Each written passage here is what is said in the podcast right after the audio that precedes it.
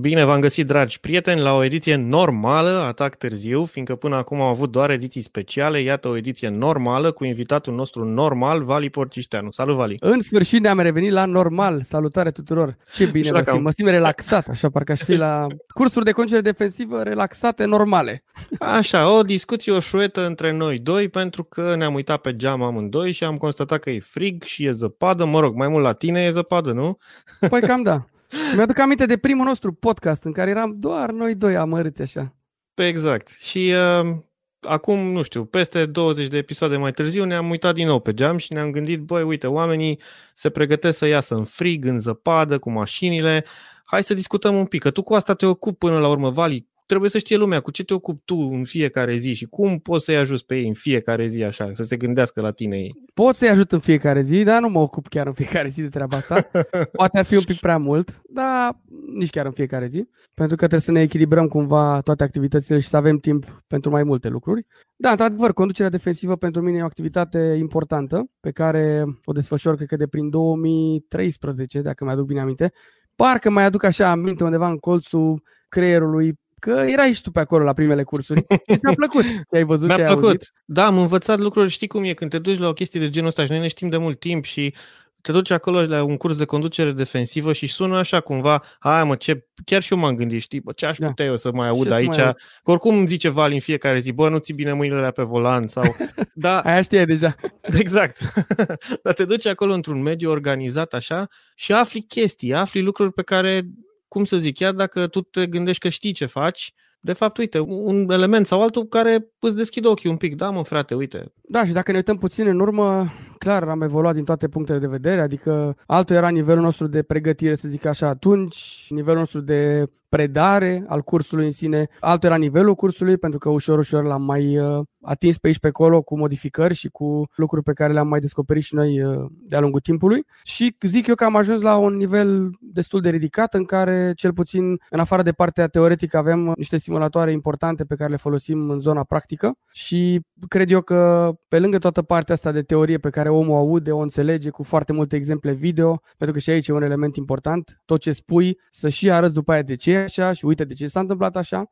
Da. Și când se urcă omul în mașină și vede cum e să te răstorni, când vede cum trebuie să stai corect în scaun, ce spuneai și tu, să ai mâinile în poziția corectă pe volan, să manevrezi volanul corect, să fii la distanța corectă față de el, pentru că și acolo e o problemă. Nu știm să ne poziționăm în scaun, nu știm să folosim în avantajul nostru sistemele de siguranță pasivă, de exemplu, airbag-ul, centura, da, cu reglajul și așa mai departe. Nu știm să stăm la distanța corectă față de volan, în așa fel încât airbag-ul, când se umflă și iese de acolo, să ne protejeze, nu să ne facă mai mult rău. Dar sunt foarte multe elemente. Dacă e să o luăm așa, partea pur teoretică ține undeva la 3 ore jumate, 4, depinde cât se mai întind discuțiile cu tot felul de întrebări. Deci, acum, în episodul de astăzi, o să luăm așa câteva elemente care ne interesează. Ai spus și tu că a venit vremea rece și e o perioadă specifică a anului cu care trebuie să fim puțin mai atenți. Nu înseamnă că nu trebuie să fim mereu, dar acum trebuie să avem un pic de atenție sporită, atât la pregătire cât și atunci când conducem. Și mi-ar plăcea să-mi adresezi niște întrebări așa, nu știu, mă Îți simt adresez, la îți dai Q&A. seama.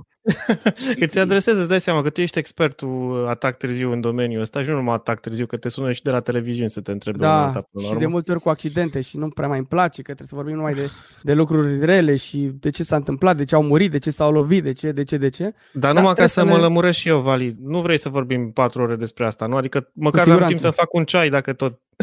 Nu, nu, Tot nu, vrei să nu, stăm nu, patru promit ore. că într-o oră cred că terminăm așa, mai puțin, hai.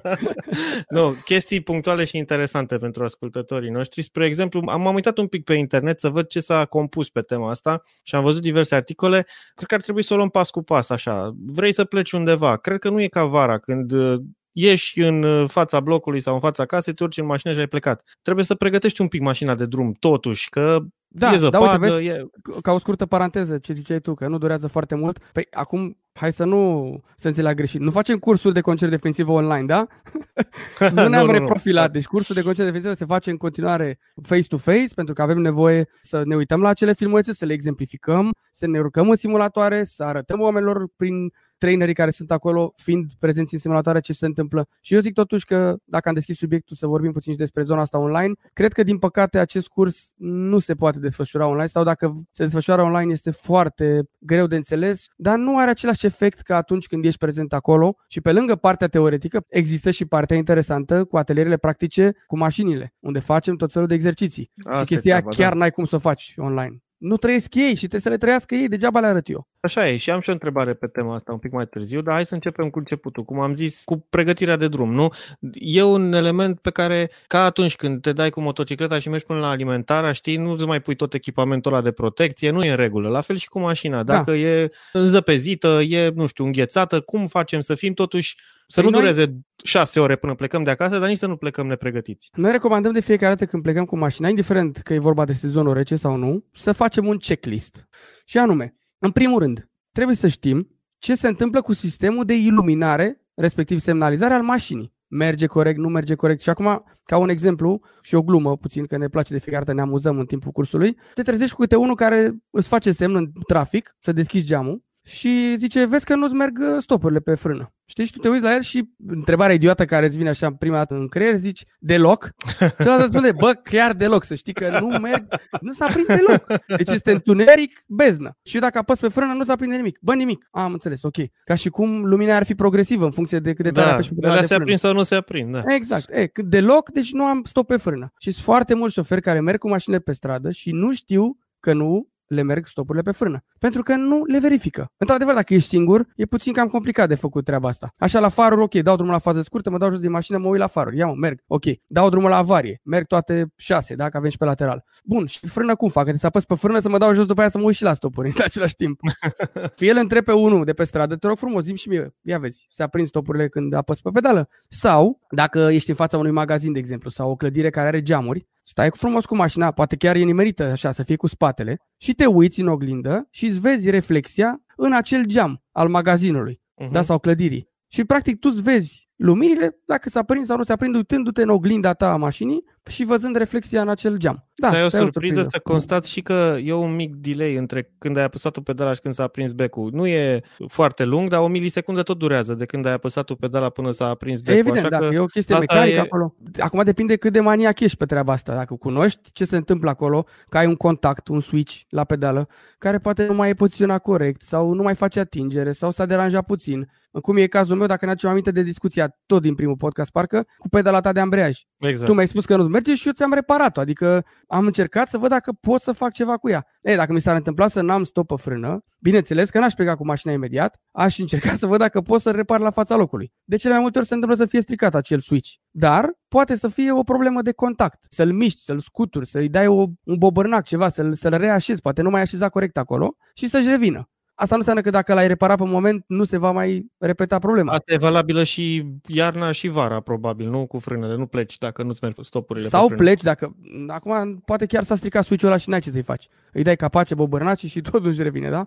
Dar te duci, încerci să repari problema repede și pe drum, în timp ce mergi, îți iei niște măsuri de precauție suplimentare, în așa fel încât să nu le dai cu surpriză celor din spate, dacă cumva faci o frânare de urgență, poate, se întâmplă să ai nevoie, sau o frânare mai, mai agresivă și să se trezească peste tine grămadă, da? Deci poți cumva să anticipezi. Exact ca și cum Bine, acum mergem puțin într-o zonă extra, la raliu, când avem o problemă, fie avem o pană, sau uite cum mi s-a întâmplat mie la Sibiu, s-a rupt o prindere de la un braț și roata stânga-spate când vira la stânga maxim, când vira la dreapta maxim, da? Adică mașina aia cumva nu mai era drivable. Dar evident că eu am încercat totuși, mi-am adaptat mersul la condițiile respective, adică mergând mult mai încet decât ar trebui și mi-am continuat totuși drumul cu, cu gândul că trebuie să merg mai departe să ajung în parcul de serviciu, să nu abandonez. E, ceva de genul ăsta trebuie să facem și noi în trafic. Dar evident, astea niște cazuri extreme, când ai o pană pană, când roata virează maxim stânga-dreapta, adică nu le faci și pe stradă. La curse e o situație, pentru că suntem niște piloți cu anumite pregătiri specifice, cu un talent pe care mulți șoferi pe stradă nu-l au, da, niște skill-uri.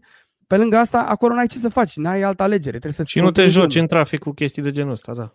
E, se mai întâmplă să te prindă și pe stradă, pentru că termin proba specială și de acolo până la parcul de serviciu te deplasezi în trafic deschis. Deci cu atât mai mult trebuie să fii și mai atent pentru că ești printre niște mașini. Bine, poate unii oameni văd că e cu mașină de curse, știu că era liu, te văd că ai o problemă, adică cumva anticipează și ei și încearcă să te da. ajute lăsându-te cumva, lăsându-ți spațiu mai mult dacă te văd că ești așa pe șapte cărări cu mașina. Deși, repet, teoretic, din punct de vedere tehnic, n-ai de ce să mergi cu mașina așa, pentru că n-ai voie. Ea trebuie să respecte în totalitate codul rutier și mașina trebuie să fie cu toate cele patru roți în poziția lor corectă de funcționare. Dar vreau să spun, e o situație cu care te poți întâlni și trebuie să te adaptezi la ea. Noi o facem într-un mod extrem la curse. Dacă pe stradă se întâmplă, uite, plecăm cu o rată moale, de exemplu, da? Și mergem, nu știu, un kilometru până la cea mai apropiată vulcanizare. Ne adaptăm mersul la condițiile respective, știind că avem pană și cunoscând cât de cât ce se poate întâmpla dacă nu mi-adaptez mersul la problema respectivă. Revenind la acest checklist, că deja ne-am întins cu paranteza asta foarte mare. Deci Așa. să știm și noi ce se întâmplă. Avem lumini, ne merg toate, semnalizări, fază scurtă, poziție, stop pe frână. Deci, în general, să le verificăm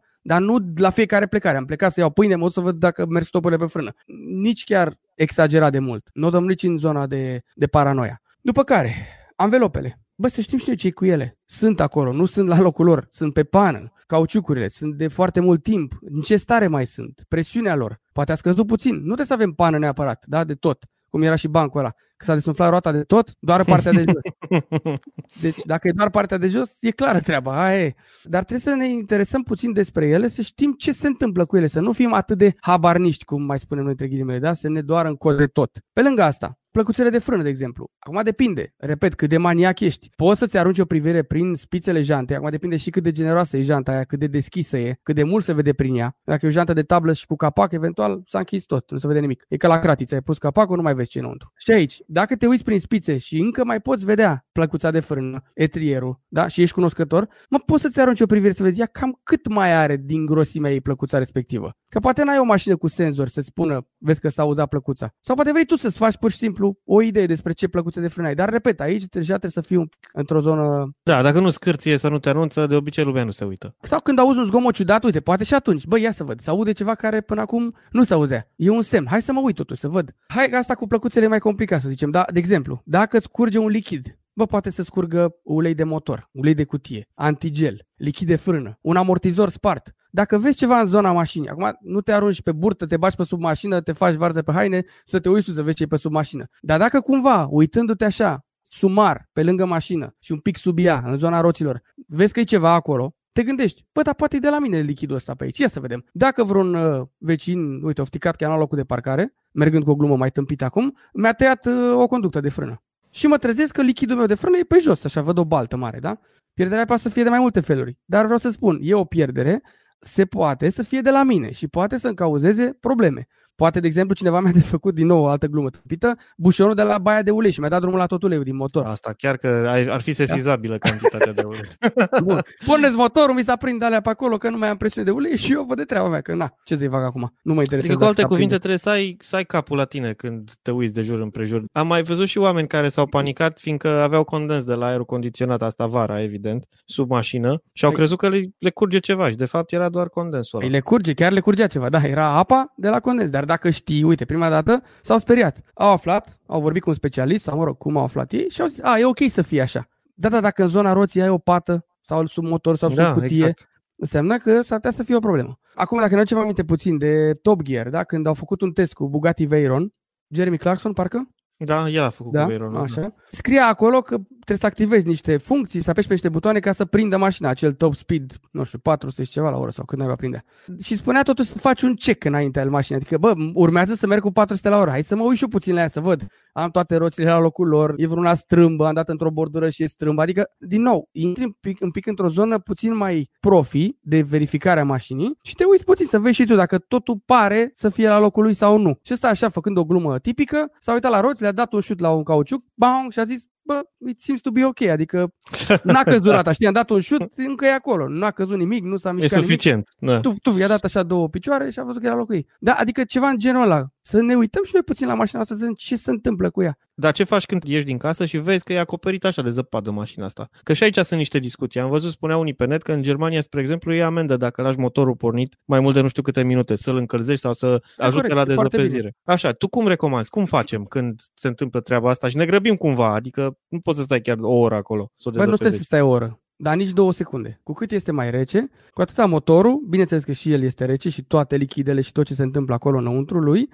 și trebuie să se încălzească cât de cât. Nu trebuie să încălzească la 80 de grade, 90 de grade, temperatura lui de lucru, da, ideală. Dar nici să pornești motorul și în secunda 2 să pleci și mai dai și foale, cum zicem noi, da, în popor. Da. Adică și dacă pleci, nu chiar imediat, e bine să stai un, măcar un minut. Pui frumos contactul, aștept să încălzească bujiile, dacă vorbim de o mașină diesel, da? Poți să-i dai la automat și mai repede, dar pornirea va fi mai dificilă puțin. Și dacă tot ai bujiile alea incandescente, de ce să nu le folosești? Pui contactul odată, uite, poți să-l pui chiar de mai multe ori, depinde ce mașină e, poate e mai veche. Uite, noi avem o dubă, un LT35, punem odată contactul, se aprinde becul de bujii, s-a stins. E, îl mai pun o dată după aia, ca să le mai încălzesc încă o dată. Bă, să știi că dacă e foarte frig, ajută la o pornire mai bună. Pentru că, Ok. fiind și frig, trebuie să învârtă cât mai puțin electromotorul, pentru că el suge curent din baterie. Săraca așa e congelată, da? Inclusiv călcatul ambreiajului. La mașinile de curse de tip R5 scrie clar acolo și am, nu știu dacă am mai explicat despre asta, nu ai de ce să calci ambreiajul în momentul în care pornești motorul. Pentru că acolo sunt alte probleme cauzate de niște elemente specifice pe care le au mașinile de curse. O placă de presiune întărită și așa mai departe. Dar la o mașină de stradă, dacă te gândești, bă, sunt minus 20 de grade afară. Uleiul ăla din cutie, de exemplu, care e mai gros decât un ulei de motor. Cum o fi, mă, frate, acolo în cutie? Nu cumva e cam marmeladă?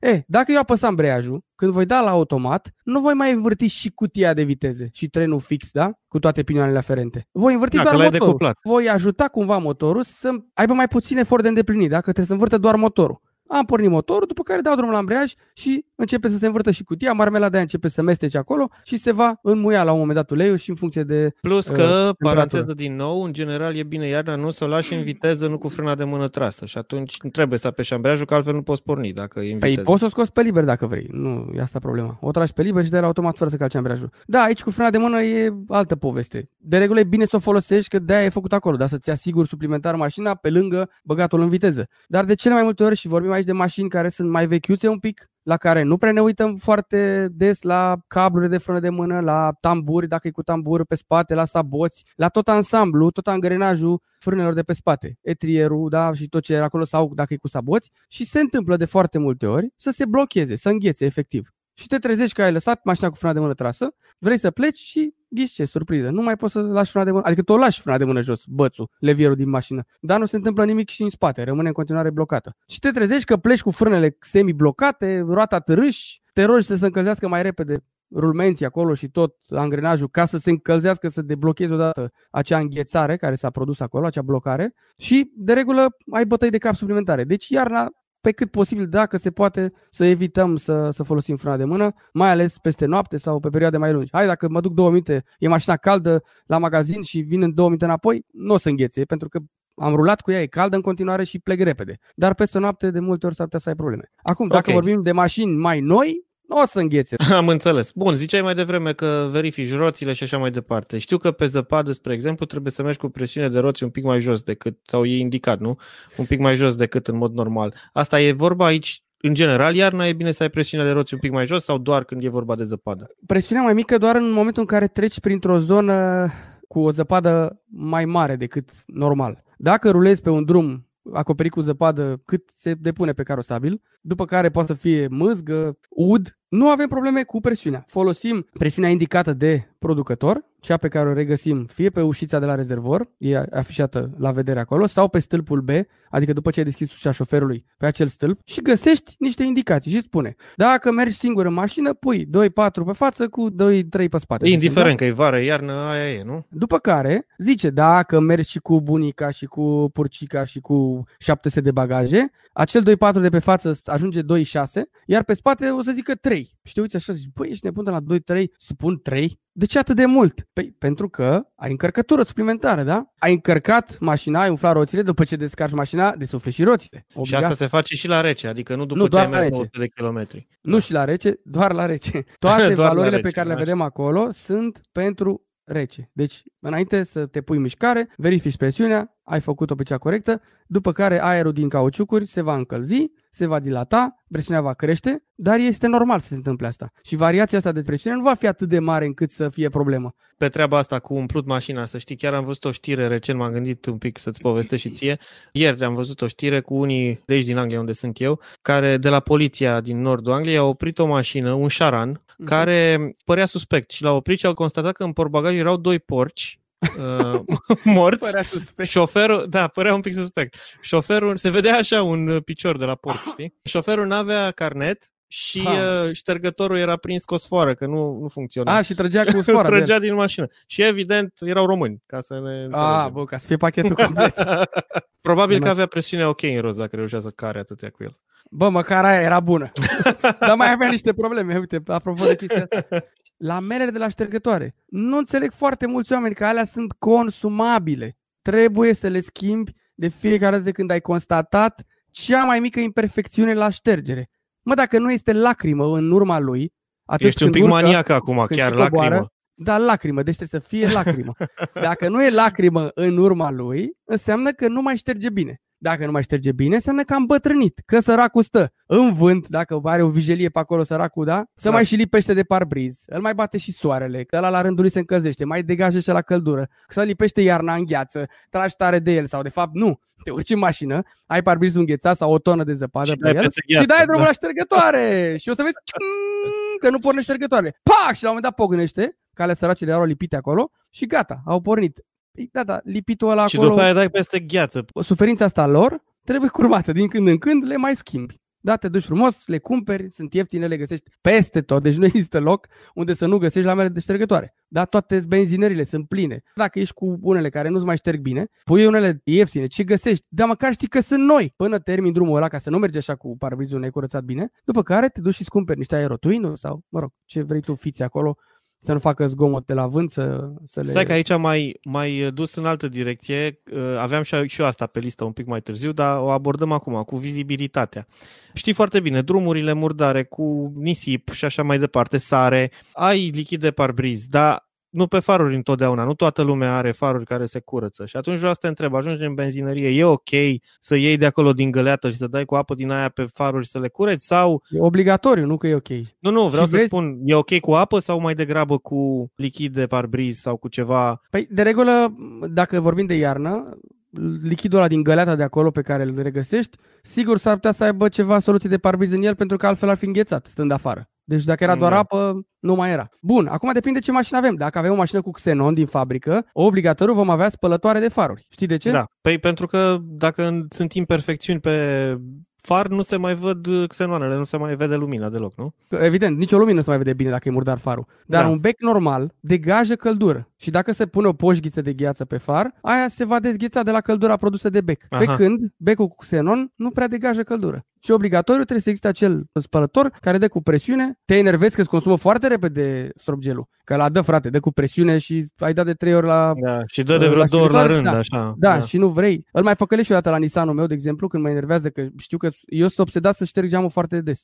Și dacă mai dă și pe faruri în continuu, trebuie să stau să mă umplu ăla în fiecare zi aproape. Și ce fac? Opresc luminile, mi ștergi geamurile, pac, pornesc luminile. A, și dai drumul, că alea funcționează când sunt luminile aprinse. Exact. Dacă tot vorbim de stropgel, uite o chestie foarte interesantă, care pare o banalitate. De ce să folosim stropgel de vară, vara și de iarnă, iarnă? Păi evident că îngheață la de vară, dar invers. Cum mulți merg cu cauciucuri de iarnă și vara, mulți merg cu stropgel de iarnă și vara. Ăla de iarnă are proprietatea să nu înghețe, dar vara ar trebui să aibă altă proprietate, pe care din păcate nu o are. Iarna nu da, sunt da, da, da, prezente da. acele insecte. Pe când vara ai nevoie de un stropgel de vară care să-ți dizolve și insectele terminând povestea, dacă folosești vara stropgel de iarnă și ai dat peste insectele alea, o să facă o omletă pe geam de nu mai vezi nimic. Așa că tu spui că măcar două minute să lăsăm totuși mașina să meargă și până curățăm geamurile de jur împrejur și verificăm uh, lumina. Curățăm geamurile și curățăm tot și zăpada aia de pe plafon că plecăm Ca cu să ea. nu aruncăm în cap altora, da. Poate e vreo bucată de gheață, poate să-i spargă și parbrizul. De asta spun, eu acum ați legat de mâini de picioare. Dacă eram la curs, dădeam și drumul la vreo trei filmulețe până acum. Și și arătam, uite niște idioți ce au făcut. Și au spart parbrizele altora. Le-au dat cu zăpadă în față și timp de câteva secunde n-au mai văzut nimic. Tuf, erau în ceață totală.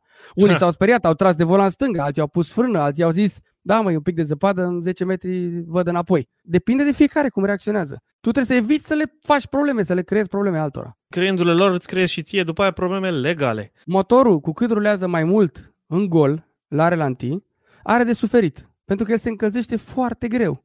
Este frig și încălzirea lui durează. Dacă îl pun la muncă, adică îi dau o sarcină, îl pun în sarcină, da, el se va încălzi mai repede. Dar sarcina asta trebuie dozată, adică nu mă apuc acum ce ziceam mai devreme să-i dau foale, că el încă nu s-a încălzit și va suferi foarte mult dacă eu mă apuc să-i dau pedale și el încă este rece. Deci îl pun la treabă, plec fin, nu accelerez agresiv, pedala de accelerație, cum zic mereu și râde toată lumea, are doar două poziții, on-off. Apăs pe pedală cât îmi trebuie. După care mă pun în mișcare și încep să mă deplasez decent, normal. Nu plec ca la curse la startul în proba specială, da? Pe măsură ce voi parcurge niște kilometri, motorul se va încălzi, ușor, ușor. După ce văd că s-a încălzit, pot să-l pun la treabă în regim normal, 100%, da? E, până atunci nu. Dacă eu îl las o oră să meargă în relanti pe loc, el se va încălzi foarte greu. O să te trezești, vezi o mașină diesel, o lași pornită jumătate de oră, te duci la ea și acul de la apă unde crezi că este? Fix lipit de același minim. Nu s-a mhm. ridicat nici măcar un milimetru, pentru că se încălzește foarte greu. Combustibilul, în cazul motorinei, nu se arde complet intrăm din nou într-o zonă mai, uh, mai delicată. Acum tu asta am vrut să sper că nu mă întreb pe mine, trebuie să spui tu nu. ceva. E retoric. Spun eu, acea motorină nearsă complet se scurge pe lângă segment și ajunge în ulei. Deci îmi va degrada uleiul pentru că ea nu se arde complet. Pe lângă asta, tot sistemul de evacuare, catalizatoare, filtre, DPF și ce mai avem pe acolo în funcție de ce euro e mașina, vor avea și ele de suferit dacă stă pe loc foarte mult timp. Uite, am avut o, un caz uh, cu o persoană apropiată care a ținut mașina pornită, cred că vreo oră, a plecat cu ea și timp de vreo 10 minute a scos un fum albăstrui așa, care pare inițial că e de ulei, dar de fapt e de motorină nearsă, de nu știa ce să mai facă să scape de fumul ăla. Până nu s-a ars complet, a stat cu fumul la târâși după el, și că e rachetă de aia de semnalizare. Încercăm să pornim motorul, să stăm puțin, acel puțin exact cât avem timp să curățăm geamurile, toate, da? să dezlipim ștergătoarele înainte să dăm drumul la ștergătoare de pe gheață, să nu le stricăm. După care, asta înseamnă un minut, două, trei, nu știu, cinci minute, cât de repede ne mișcăm, că e și frig, deci trebuie să băgăm și noi viteză. Și dacă tot vorbim, că mie că te simt așa că vrei să mă întrebi altceva, dacă tot vorbim de, adică altceva în modul că schimbăm subiectul. Nu, am o listă aici și te aștept să o da. parcurgem. De ce se recomandă iarna să avem alimentat rezervorul cu mai mult carburant, un 3 sferturi, măcar jumătate de rezervor. Cu cât este mai puțin carburant în rezervor, acesta va jivra mai repede, va îngheța. Uh-huh. Un mhm. fenomen care se întâmplă și pe la avioane. Și dacă eu am suficient carburant în mașină, riscul ăsta e mai mic. Dacă cumva mă prinde vreo înzăpezire, am, slavă Domnului, de unde să țin motorul pornit, să am și eu în, în mașină cu mine niște provizii, niște sticle de apă, un biscuite, un croissant, un stick, un, bă, nu știu, ceva pe care se pot pune mâna. Te stau câteva ore blocat. Mi se face puțină foame, o alună, un fistic, nu știu, ceva acolo, să pot și eu să, să de ceva. Unii ziceau că e bine să ai cu tine și de-astea, niște nisip, niște mânuși, niște păi, lanțuri. Niște... Acum da, dacă vorbim de o zonă, o lanternă, o trusă de prim ajutor și toate chestiile alea deja sunt obligatorii. Da, uite, sunt obligatorii, da. Lanțuri, nisip, un săculeț de nisip, soluții de degivrare de tot felul, că poate mai trebuie să deblochezi anumite chestii pe la mașină. Compresor auto e foarte important, pentru că tu m-ai întrebat de presiune. Uite că am ajuns și la întrebarea ta. Ajung într-o zonă unde e o zăpadă foarte mare și trebuie să o trec mai ușor. Deci umflu puțin roțile, scad presiunea în roți, nu puțin, semnificativ chiar. Trec de zona respectivă, m-am uh, folosit de o suprafață de contact mai mare, desumflând roata, pata de contact s-a mărit. Cauciucul e mai moale, se mulează mult mai repede pe zona respectivă. Deci da, îmi creează da, da. niște avantaje suplimentare. Pe lângă asta, am trecut de zona respectivă, m-am bucurat că am reușit să scap de ea. Poate am pus lanțurile, poate nu le-am pus, depinde. Dacă le-am și știu să le și folosesc, că și aici e o problemă. Așa. și nu plec cu ele după aia și merg pe asfalt cu 120 la oră cu toate lanțurile acolo, că s-ar putea să rămâi cum am rămas eu după ce am făcut pană pe Baba Runca. Nu mai da, aveam da. fară, aripă, bară, nimic. Da? Deci s-a defrișat totul pe acolo. Exact. Așa. Dar nu uitasem lanțurile, a fost de la pană. Și după aia trebuie să umflăm roțile înapoi. Păi dacă n-am compresorul la ce fac? Că poate nu nicio benzinerie prin apropiere să mă duc să umflu roțile sau vreo vulcanizare. Scot frumos compresorul, l-am băgat la brichetă, prrr, i-am dat drumul și mi umflu roțile înapoi. Da, da, eu n-am folosit niciodată compresoare de genul ăsta. Sunt e bune, foarte adică da, funcționează, da? da? Repede și își fac treaba repede. Adică te trezești că ai o roată desumflată și să știi că în câteva minute reușești să umfle. Dar Ma. ce părere ai de astea all season și M plus S și... Păi M plus S este pașaportul care te lasă să treci granița cu poliția. S-a întâmplat să te întâlnești cu polițistul și vede ce scrie pe cauciuc, ai inscripția M plus S, ai trecut, gata. Bun, dar dincolo deci... de poliție, dacă ai cauciucurile, ce părere tu de cauciucurile astea all season? Sunt bune iarna sau nu sunt bune? Indiferent ce scrie pe ele. Să zicem că sunt M plus S, dar sunt scrie, all season. scrie M plus S, logică, sunt uh, agreate să meargă și iarna. Dar sunt bune? Sunt o, sunt o struță cămilă. Pentru că un cauciuc, proprietatea lui principală, în afară de design și de profil, da? de cum arată și ce tăieturi are în crampoane, compoziția, duritatea. Ăla de vară este mai tare, mai dur, pentru că trebuie să reziste la temperaturi mai mari, iar ăla de iarnă este mai moale, da? Cei care să pricep și la curse și înțeleg, știu ce înseamnă un slick, soft, mediu, hard, da, super soft. Pentru că, în funcție de cât de mare e circuitul, de cât de mulți kilometri ai, de cât de rece sau de cald este, îți setezi acel compound, acea compoziție, pentru temperatura respectivă. Deci este evident că dacă este iarnă, cauciucul de iarnă, proprietatea lui principală este să fie mai moale. Că e frig și că ăla de vară se face bognă, îngheață, da. se pietrifică. All season, cum e? E ca de la de vară sau ca de iarnă? Probabil că e sau... între, da, cumva între, o chestie cumva, da? Deci încearcă să le îmbine pe amândouă. Profilul cum e? Păi nici de vară, nici de iarnă, că au încercat să-l facă să meargă și vara cât de cât și iarna cât de cât. Nicăieri nu e ce trebuie. Și acolo și acolo e cât de cât. Deci, practic, faci un compromis, dar nu poți să zici, bă, îl fac, vara e ok, mm, scârție un pic iarna sau invers, iarna e ok, scârție un pic vara. Nu, îl faci de fiecare dată. Deci tu niciodată nu ești potrivit cu ce trebuie. Nici iarna, nici da. vara. Da, Dar da, din punct de vedere financiar, e un saving destul de important. Dar depinde acum unde le folosești. Dacă în anumite țări nu sunt ierni atât de rele, cu temperaturile scăzute, poate să fie un compromis bun. Nu mă aplic eu acum să fac analize, să văd în ce țări se potrivește, că nu mă păi interesează. Păi dacă asta am vrut să spun, dacă vrea cineva locuiește prin străinătate să afle cam ce îi se recomandă, să-i scrie lui Vali Porciștean în privat și face nu, o analiză. Nu, nu, nu, nu, nu. Lasă-o în pace. nu, a, asta mai depinde un pic și de capacitatea fiecăruia de a analiza unde se află.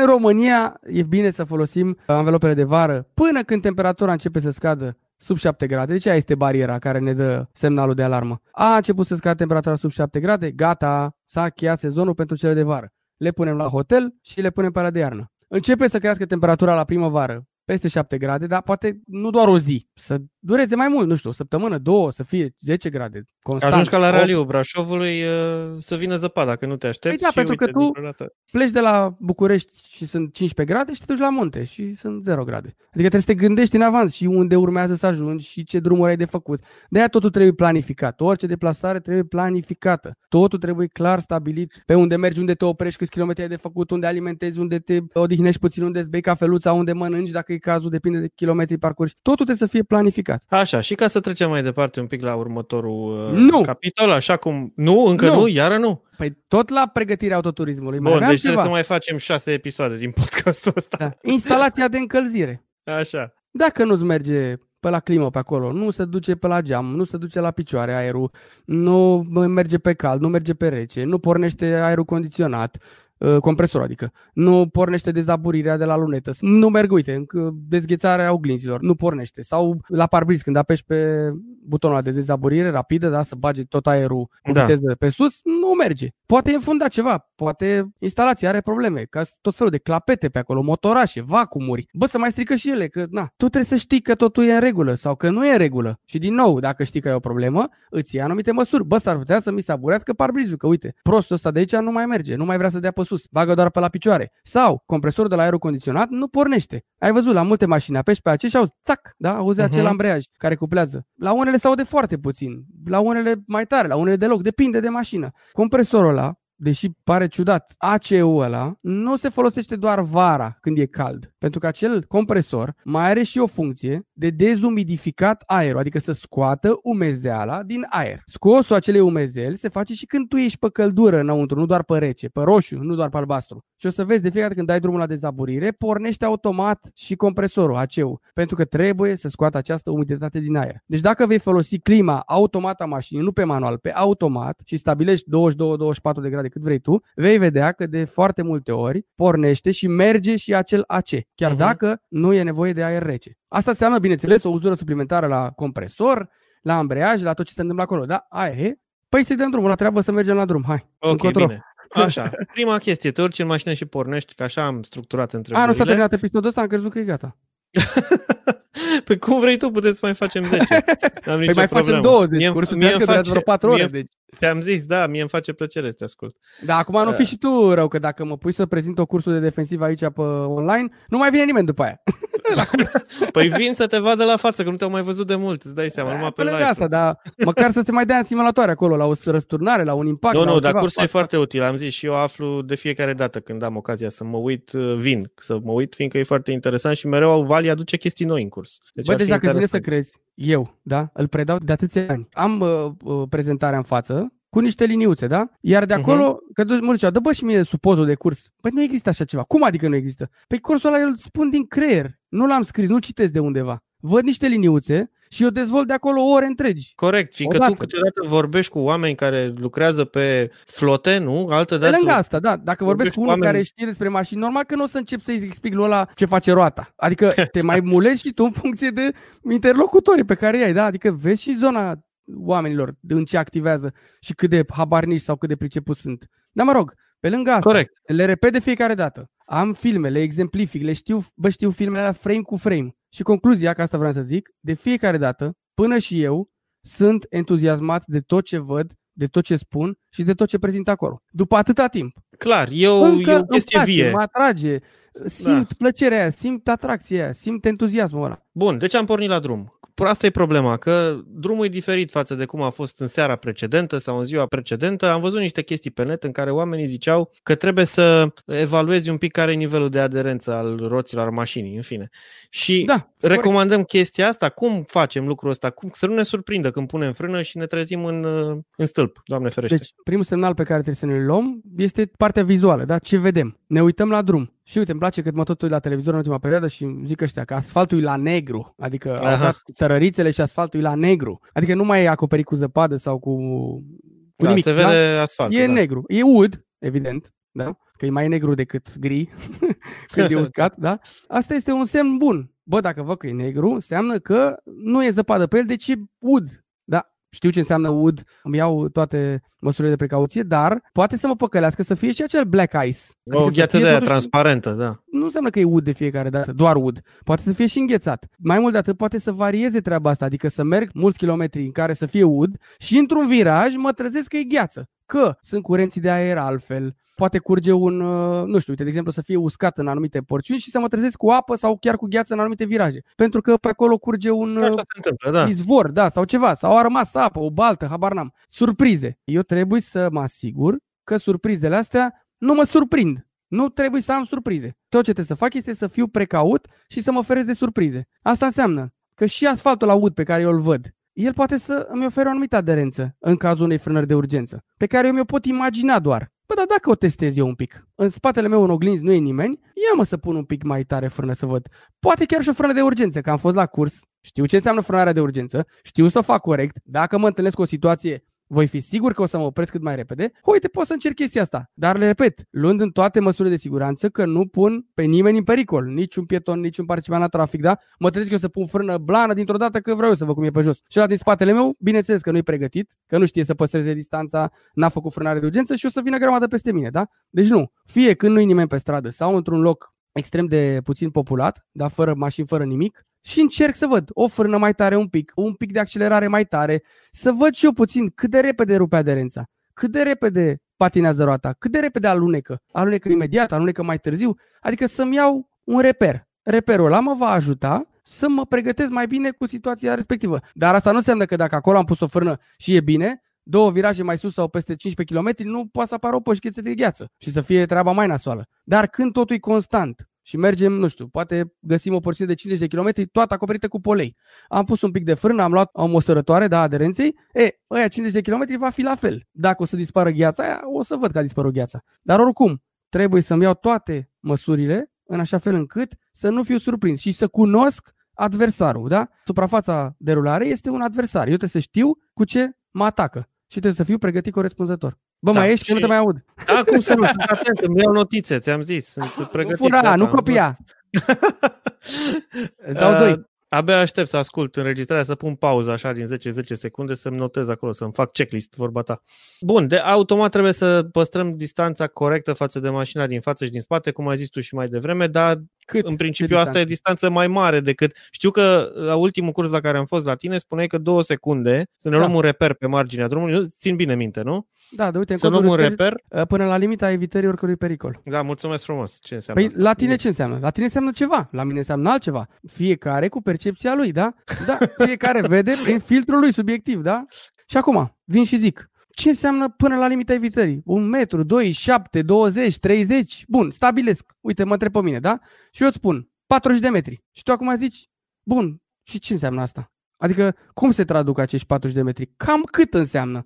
Îmi iau un reper, mhm, cam atât înseamnă 40 de metri, da? Îți iei un reper odată, 10, 20, 30, da? Și ce faci? Stai mereu să măsori așa ochiometric, bă, ori fi 40, ori fi 45, ori fi 20, ori fi 25. E foarte greu să-ți iei niște repere din Da, astea de în, distanță. în distanță. Da, Pentru că această distanță pe care trebuie să o păstrăm față de mașina din fața noastră, evident, mașina din fața noastră mergând cu aceeași viteză, da, constant, nu o depășim, diferă. Păi nu înseamnă la fel de mult, evident, că dacă cu cât mergi mai tare, cu atât aia 40 de metri înseamnă mai puțin din punct de vedere al distanței de Păi, frânare. și deci nu vor mai fi 40 de metri, vor fi 50, vor Exact. fi 60, vor fi Va 80. trebui să te adaptezi. uh, Bun, în funcție de viteză, da, deci ca să ne luăm așa un reper, totuși, să avem o idee despre metri, undeva cam jumătate din viteză. Deci la 60 la oră Aha. ar fi cam 30 de metri. Poți să calculezi câți metri pe secundă faci dacă intri în zona de calcule Dacă vrei matematice. neapărat să te gândești în metri, da. Poți să le pui pe hârtie, că le vei vedea mai câți metri pe secundă parcurgi, da? La 180 la oră parcurgi 50 de metri pe secundă. 3600, împarți frumos, vezi cât îți dă, atât îți dă, 50 de metri pe secundă. Deci tu într-o secundă parcurgi 50 de metri. Evident că distanța față de mașina din față va trebui să fie raportată la acea viteză de deplasare pe care o ai tu. Ca să putem să descoperim această distanță sigură, nu mai calculăm în metri, o calculăm în timp, în ecart de timp. Cum faceți voi la circuite? Când vezi două mașini că merg, una e aici, una e 10 metri mai în spate. Cum îi spui lui ăla? Vezi că ești la 2 secunde de ăla, da? Sau ce, ce Da, reper de exact. timp îi dai? Da, da, da, exact. Îi spui, Secunde, ești la zecimi, 2 în cazul secunde, ești nostru la zecimi, 2 sper. zecimi, Da. da. Sper, da. Cu Da, cât să mai- știu că ar fi. Ești la 3 zecimi de la din față. Dacă să zici că zic, ești la da. 5 secunde, mai bine Poți stai să pleci nu? acasă, da, Da, exact. exact. Că nici nu mai vezi la umbra, de-abia îl vezi așa undeva în ceață acolo. Încep să te uiți în spate mai mult decât în față. Da, exact. Bun, deci reper de timp, ecart. Bun, acest ecart îl poți măsura și tu, foarte simplu. Când mașina din fața ta trece de un obstacol fix, un pod, o mașină parcată, un stâlp, mă ce vrei tu, ceva care stă pe loc, da? A trecut la din fața ta de, de acel care stă pe loc, treci la calcule și începi. 1001, 1002. Adică să dai drum la cronometru în capul tău și să numeri acele două secunde. Se recomandă o distanță de cel puțin două secunde. Adică la voi la circuit Horia, o eternitate. O eternitate, exact. Dar pe drumul public e nimic. O eternitate asta de multe ori s-ar putea să fie chiar prea puțin. De ce? Exact, da. Pentru că e calculat asta de 2 secunde, de ce nu 3, nu 4, nu 5, nu 1 și 2? Pentru că timpul de reacție al unui șofer normal sunt niște calcule medii. Poți să fii mai bun, poți să fii mai prost. Competențele diferă. Skill-uri, vârstă, atenție, tot ce vrei. Deci sunt multe lucruri care influențează treaba asta. Și ca să existe totuși un reper așa, au luat această percepție și reacție, timpul ăsta de când vezi ce se întâmplă, până procesează creierul ce s-a întâmplat, până îți spune, aha, deci ăla urmează să se oprească sau nu știu, orice s-a întâmplat, a sărit un copil în față, până procesează creierul, până îți dă informația, până spune, bă, deci noi trebuie să ne oprim, aha, deci trebuie să ne oprim, bun, hai să vedem cum ne oprim, păi luăm piciorul Cum din facem? accelerație, îl punem pe frână, începem să apăsăm, toate chestiile astea durează, da? Și au un timp. Percepția cu reacția și cu toată această durată da, este de 1,3 secunde, medie. Poate să fie și de o secundă dacă ești super antrenat, poate să fie și de 0,8 secunde dacă ești mega, mega concentrat, atent, super antrenat, tot ce vrei tu, odihnit și așa. Bă, dar mai puțin de 0,8 nu, 0,7, 0,8. La piloți de curse, super antrenat, super concentrați, tot ce vrei tu. Și ei au dat asta de 1,3. Poate să fie și 2 secunde dacă ai 70 de ani, poate să ai și Da. 3 secunde. Am zis 1,3. În medie, ca să acopere acest spațiu de 1,3, au zis 2 secunde. Să zicem, tu vezi că s-au aprins stopurile mașinii din față, începe calculul ăsta cu 1,3 secunde, ce zici tu, medie, dar nu știi cât de tare a apăsat la pe frână. Păi asta vreau să Îți spun. aprind- El, știi? ele se aprind, dar ele se aprind la fel și dacă doar reduce viteza de la 60 la 50, că îi se pare lui că merge un pic cam repede și își reduce viteza de la 60 la 50, sau a sărit un copil în față și apasă cu toate picioarele, păstrând aici glumele potrivite, apasă cu toate picioarele pe pedala de frână și mașina se va opri foarte repede. Mă rog, acum depinde de mașină. Da, deci tu nu trebuie să ai avea o da? marjă, să te poți opri E, și dar tu în stopurile se spate. vor aprinde la fel. Dacă ai o mașină de generație nouă, se întâmplă de multe ori să zici, ia uite-l pe ăsta, da drumul la avarii cu stopurile pe frână. Da? Ai văzut, încep să clipocească. Tu, tu, tu, tu, tu, tu, tu. da, da, da. Te ajută. Băi, vezi că ăsta a pus frână tare. Oprește-te și tu, ai grijă. Da?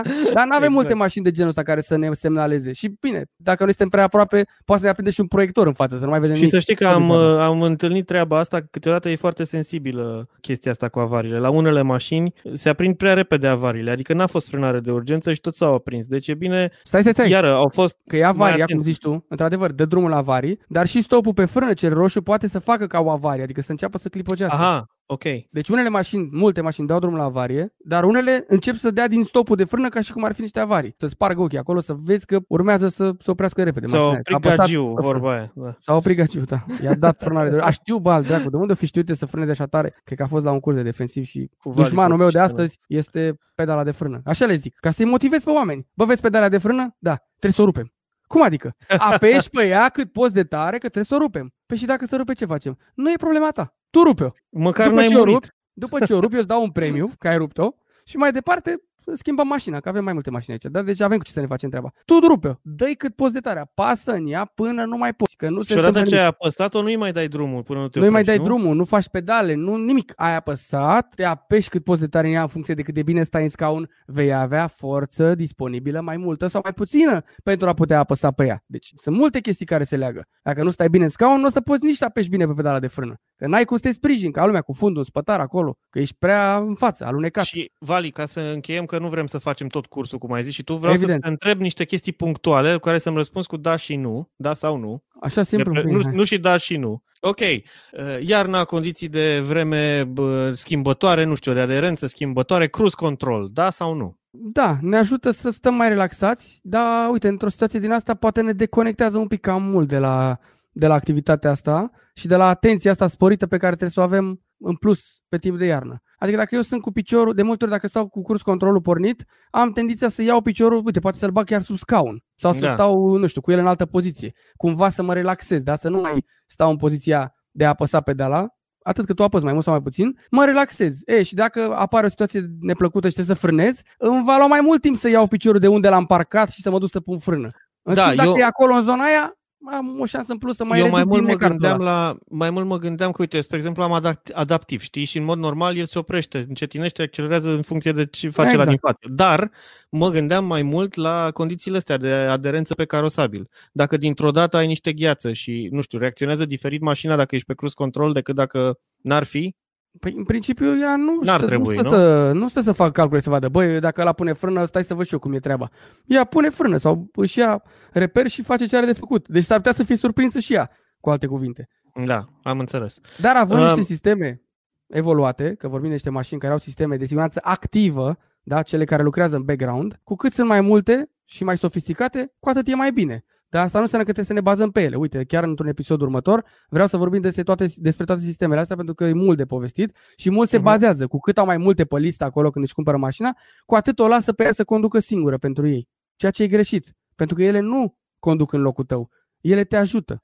Sunt în plus acolo ca să te ajute, să-ți faciliteze ție condusul. Te bazezi pe ele, dar și atunci când e o situație, le lasă să-și facă treaba. Că dacă Uite, intervii tu, și asta era o altă întrebare în legătură cu lane assist-ul. Când e tot așa, iarnă, cu zăpadă, cu gheață, ne bazăm pe lane assist-ul ăsta sau nu? Păi da, dar el s-ar putea să nu-și ia, să nu citească bine drumul pentru că se, se ghidează după marcaje. Cu marcajele nu stăm chiar bine pe toate drumurile și o să vezi că nu prea știe Așa să mi-am funcționeze, că Și pe încă o unde e. chestie care pe mine mă exasperează și eu știu răspunsul la întrebarea asta, dar te las pe tine. Când e ceață sau z- ninge foarte tare, ce se întâmplă cu faza lungă? Nu e bine, nu? Să folosim faza lungă. Dacă folosești faza lungă, cum spune, sau de drum, da? că e de întâlnire și de drum. Dacă folosim uh, faza lungă, nu facem altceva decât să luminăm acea zăpadă sau acea ceață care e în fața noastră. Adică să o facem să o vedem mai bine. Și văzând ceața mai bine, nu o să mai vedem noi bine. Sau zăpada aia. Zăpada aia se va vedea foarte puternic în fața ochilor, ne va deranja și vom vedea prin ea, că noi trebuie să vedem prin zăpadă, nu trebuie să vedem zăpada cum lovește parbrizul. Ne bucurăm de ea, ne place, dar noi trebuie să vedem în zare. E, nu o să mai putem vedea în zare. Deci, luminile trebuie să fie poziționate cât mai jos, dacă există reglaj, putem să acționăm asupra reglajului manual și să coborâm farurile cât mai mult, ca să bată cât mai jos. Și de asta, proiectoarele, luminile de ceață, sunt poziționate mai jos în bară, n-au o intensitate atât de puternică, Pentru că scopul lor este să fie o lumină mai palidă, mai proastă, cu lumeni mai puțini, ca să-ți lumineze ceața de dedesubt și tu să vezi totuși bătând lumina aia pe dedesubt, de jos, că de-aia e în poziția aia foarte joasă. Că o să vezi când ai drumul la proiectoare să văd și șanțurile. Nu vezi doar în față. În plus, mai vezi și șanțurile, ca să te ajute pe viraje, da? Toate sunt da. gândite cu un scop și trebuie să le folosești și le lași așa cum le-a gândit idiotul ăla de producător care a stat și a consumat viața și tu zici, lasă-mă de dracu de proiectoare că eu pun un bec mai tare, că, că eu mai bine decât ăla, da. Asta mi-aduc aminte că am învățat-o când te-am văzut la un raliu al Brașovului odată, aveai și farurile alea suplimentare că începea să se întunece afară, era ceață foarte adâncă așa și ai venit doar cu pozițiile aprinse. Imaginează și toată lumea în jur meu, bă, dar ce ăsta e nebun, știi? E nebun, a uitat să pornească farurile sau nu-i mai merg da, alea da, proiectoare da. suplimentare. Băi, deci dai drumul la lumini, efectiv rămâi prost și zici, nu se poate așa ceva. Adică ești surprins de câtă lumină pot face acele faruri suplimentare. Bă, dar dacă plouă sau ninge sau e ceață, pe atâta lumină câtă fac, pe atât nu vei mai vedea nimic dacă le dai drumul. Efectul A4, cum mai zicem noi, o glumă noastră de, de șantier, efectul A4. Ce înseamnă? Adică e ca și cum ai pune o coală a patru în fața ochilor. Da? Alb, așa. Aia așa adică toată când... ceața aia ți-o dai înapoi, intensificată exact, de lumină. Da. Da. Uh, bun, eu cred că e foarte important ca lumea să înțeleagă din chestia asta că nu ne dăm noi rotunzi, că mai ales tu, că ce multe știi tu despre asta, dar nu există școala aia de conducere defensivă degeaba și nu se duc oamenii acolo degeaba. De dar asta că nu fac numai tot. eu chestia asta. Nu, Sunt ești un exemplu, nu? Da? Eu cu tine vorbesc acum. Da, da. Deci astea nu sunt niște instituții care există doar așa, ca unii să-și dea importanță. Sunt lucruri în care oricine poate să învețe și sugestia este, deci, și încă ceva. Să încerc... Exact, să învățați Tot asta ce spunem acolo. noi acolo nu sunt inventate de noi. Deci noi nu ne dăm zmei că le-am inventat noi sau că le-am descoperit noi. Noi doar le-am înțeles, le-am privit cu alți ochi, le-am aplicat, le-am văzut beneficiile și acum nu facem altceva decât să le transmitem mai departe, în așa fel încât toți cei care ne ascultă și își doresc să bage la cap din ce le spunem, învață din niște greșeli, poate, pe care le-am făcut noi, și din niște întâmplări cu care noi ne-am lovit. De ce să nu iei totul mură în gură și să le testezi după pielea ta? Nu mai bine le înțelegi, le înveți și nu mai stai tu să-ți cheltui banii, timpul și să-ți riști viața testând anumite lucruri pe care le-au testat deja niște proști. Hai să ne folosim, să fim șmecheri, să ne folosim de proștii aia ca să nu mai fie nevoie să le testăm și, noi. Și nu o să, asta e doar ce povestim noi aici, dar vă dați seama când ajungeți acolo și chiar le aplicați, faceți niște slalomuri, faceți niște frânări de urgență, asta niște înseamnă enorm. controlate. Asta înseamnă Pleci de acolo enorm. cu capul mult mai deschis, mult mai limpede și înțelegi, bă, sunt praf, că sunt mulți care vin la început și zic, ce mai zice mă ăsta aici? Ce mai să mai învăț eu de la asta? Lasă-mă, frate, că eu am sute de milioane de kilometri. Când, câți ani ai, mă? Câți ani ai, mă? 2, 30 de ani. Bă, băiatul, și câți ani am eu, mă? N-ai tu ani de viață câți am eu de permis, mă? Așa și mai vorbim după curs. Da. Și după curs îl vezi cu coada între picioare când zice, bă băieți, mi-am dat seama că nu știam nimic. Păi nu ziceai mă la începutul cursului că ce tare ești tu și câți kilometri ai? Acum nu mai te-ai schimbat. Da, dar am realizat că nu e așa. A, bă, da, asta e tot e bine dacă realizează unii dintre ei, știi? Bă, să știi că tot mai e un procentaj de 1-2% care pleacă mai praf decât au venit și mai, mai conștienți că ei știu tot și că n-au ce să învețe. Dar, repet, fiecare A, pădure are lucrăturile ei, adică sunt și cazuri Asta, astea, ăștia cred că dar sunt după virgulă. Ăsta. Sunt după virgulă oricum. exact. Dar hai acum, dacă tot uh, ne-ai întărătat aici, fă și mie o reclamă la site-ul ăla acolo, că nu prea mai... Deci pe Vali îl găsiți pe valiportișteanu.com, tot, totul despre școala de conducere defensivă acolo, la fel și cu Rally School, fiindcă Vali, tu trebuie să spui acum, dacă tot îți facem reclamă. Că păi, dar las că mai avem episoade, să vorbim și de școală, că și acolo, acolo... avem de vorbit alte ore toată activitatea lui Vali e pe valiporcișteanu.com, că el e așa internațional. .com sau .ro, că avem și .ro pentru cei așa. care sunt mai români decât românii. Și mai așa. avem și prescurtat, rămas de pe vremuri, VPDS, Vali Porcișteanu Driving School, vpds.ro. Toate se duc acolo unde îl găsiți pe Vali cu școala lui și cu conducerea defensivă și așa mai departe, iar pe noi ne găsiți ca de obicei pe atactârziu.ro, mai nou și pe YouTube sau mai ales pe YouTube. Mai ales, uh, subscribe, vă rugăm frumos și dacă vreți să fiți și notificați de live-urile pe care noi le facem în fiecare marți. E acolo așa o iconiță cu un clopoțel, apăsați pe ăla și atunci o să primiți notificarea când intrăm live și nu mai ratați niciun episod. S-a făcut. Vali, te așteptăm și altă dată cu detalii despre sistemele de siguranță, cum ai spus, active, Voi să știi că îmi place la voi în emisiune aici, o să mai vin. Vă mulțumesc. La voi, la noi. La voi aici, la atac la băieții ăștia. Și că vă urmăresc, că mereu am clopoțelul pornit. În fiecare marți acolo la Racing Update vă urmăresc. Câteodată am văzut, mă da. în oglindă când vă urmăresc. like, Așa, share, subscribe, da. Și joia, bineînțeles că podcastul de joia trebuie să fie deja în Da, în pomenirea fiecare acolo, joi să- de la ora 1. Că Să nu acum uităm. Sau suntem- dacă uităm, le găsim acolo înregistrate. Hai, oprește Ok. înregistrarea că te dau play. Bine, nu mai vine. Ciao, la revedere, pa, pa, pa. Ciao.